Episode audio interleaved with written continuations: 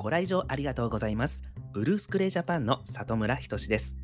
ウェブ解析劇場では、ウェブ解析の基本的な用語、知識、考え方などについて解説しています。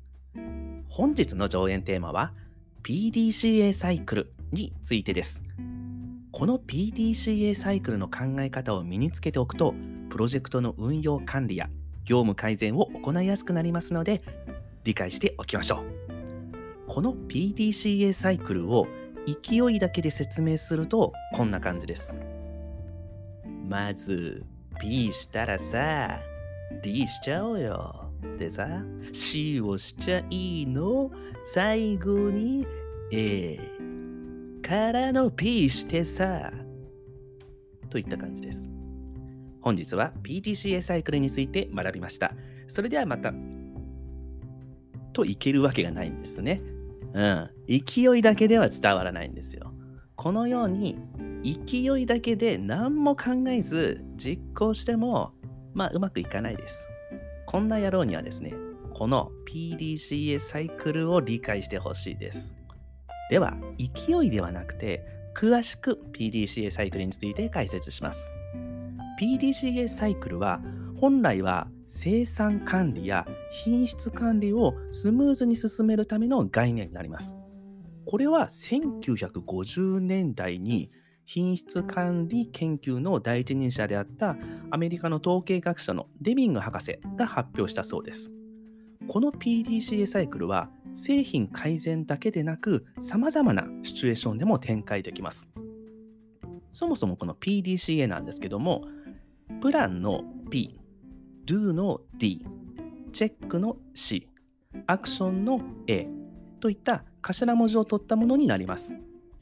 もう一度言いますと、プランは計画、Do は実行、チェックは評価、アクションは改善。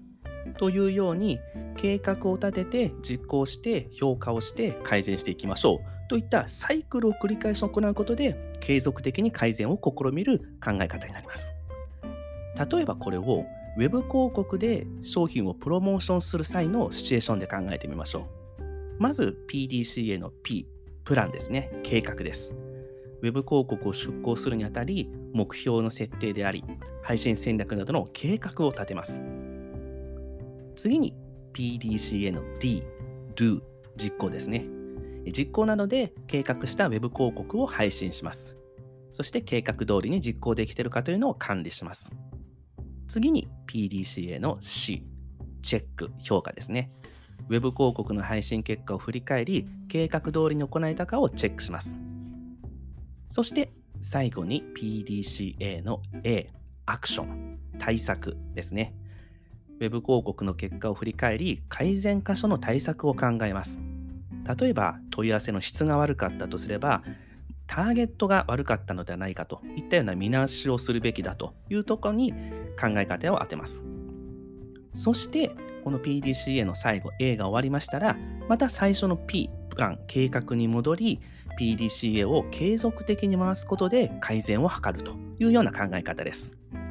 特に Web 関連は結果が把握しやすく、短期間で判断を行いやすいので、スピード感を意識して PDCA を回すことで改善効果も期待できます。いかがでしたでしょうか？それではカーテンコールです。本日は PDCA サイクルについて解説しました。